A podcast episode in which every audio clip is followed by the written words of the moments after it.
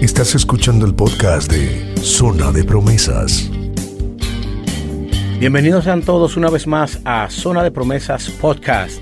¿Qué tal, Siegfried Puello? ¿Cómo te va? Bueno, Gonzalo Cuervo, lleno de alegría de formar parte del cuadragésimo. La tecnología ha borrado nuestra atención a largo plazo. La gente quiere todo breve, conciso, corto. Entonces, con esa finalidad, este episodio número 40 de Zona de Promesa lo vamos a grabar en 7 minutos. No se puede, es posible. Bueno, estamos quizás, eh, Gonzalo, eh, en la peor época para ser famoso. Todo lo negativo, desde ser acusado de ser racista, misógeno, poco sensible, de la apropiación cultural, homofóbico, sí ha venido con una venganza fenomenal, lo cual es natural porque las sociedades van evolucionando y creciendo. Estaría de acuerdo contigo que es un momento complicado para ser famoso. Un rockero decía que durante su presentación la gente no le hacía caso y decía, ¿será que la música mía no gusta? Pero cuando terminó había una fila de 700 personas para tomarse selfie y hacer live. Una cosa que a mí siempre me ha parecido terrible es uno ir a un concierto y uno casi no puede ver el escenario porque las 400 mil personas que están frente a uno tienen el celular en el aire grabando indefinidamente. Las dos horas del concierto lo graban. Y a mí me consta y lo sé que ni el 5% de las personas que graban ese contenido lo vuelven a ver jamás. Un celular como con 200 gigabytes y lo llenan de videos que nunca van a ver. Y siendo una época verdaderamente difícil para ser fanáticos, fue Bad Bunny,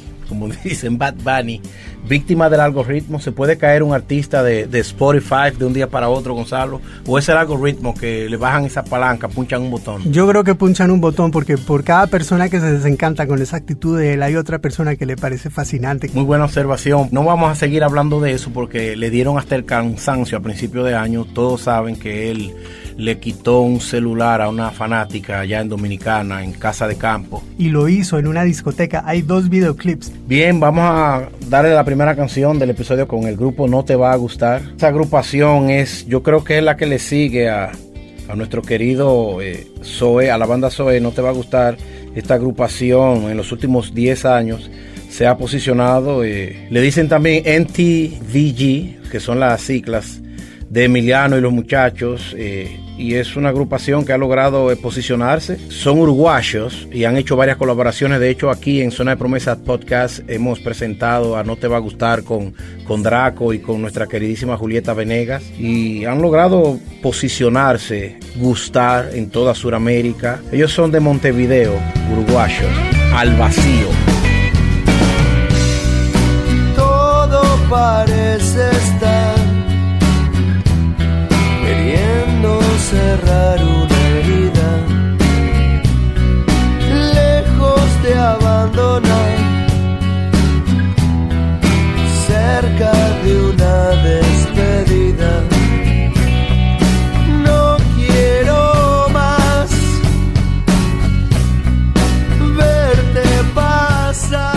Bien, ahí estaba al vacío, no te va a gustar Seguimos acá, episodio 40. Estamos celebrando todo el mes. Cuatro años tiene Zona de Promesa Podcast.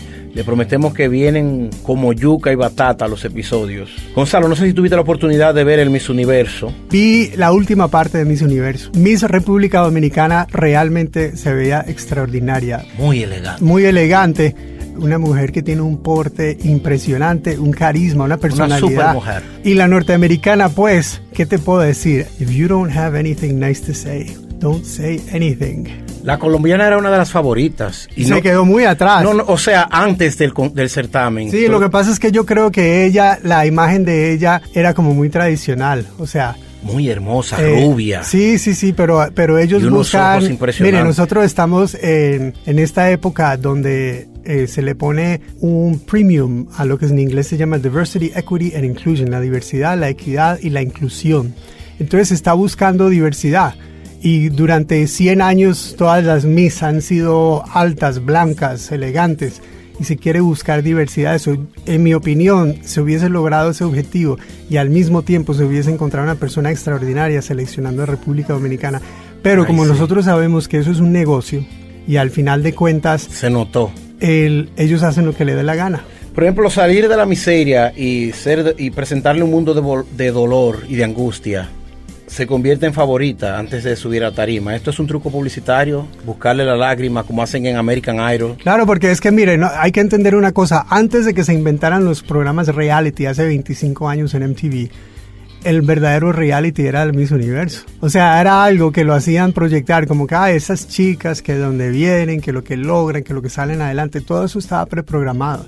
Y eso es puro entretenimiento. Y la gente habla y habla y consume y habla y consume, pero realmente es entretenimiento y uno tiene que verlo como tal, uno no se puede ofender ni... A mí me dolió mucho. No, pero eso no tiene por qué dolerle porque eso es teatro, eso es entretenimiento. A mí me parece, yo lo veo de esa forma. Había una chica que dijo que ella era colectora de basuras y ya todo el mundo decía que ella debía ganar. Eso me parece a mí un truco publicitario. Yo pasé un par de años recogiendo basura y trapeando pisos. ¿Debería yo meterme en ese universo también? Bien, ¿qué te parece si continuamos con la música de Zona de Promesas Podcast? Nos puede conseguir en Instagram, Zona de Promesas Podcast. Claro que sí, volvemos dentro de cinco días con el episodio número 41. Cae el sol de Asto. Seguimos disfrutando de la buena música y una sorpresa más. Zona de Promesas Podcast. Sí García. Gonzalo Cuervo. Y Sigfrid Pollo. Seguimos por acá disfrutando siempre de este amor colectivo por la buena música.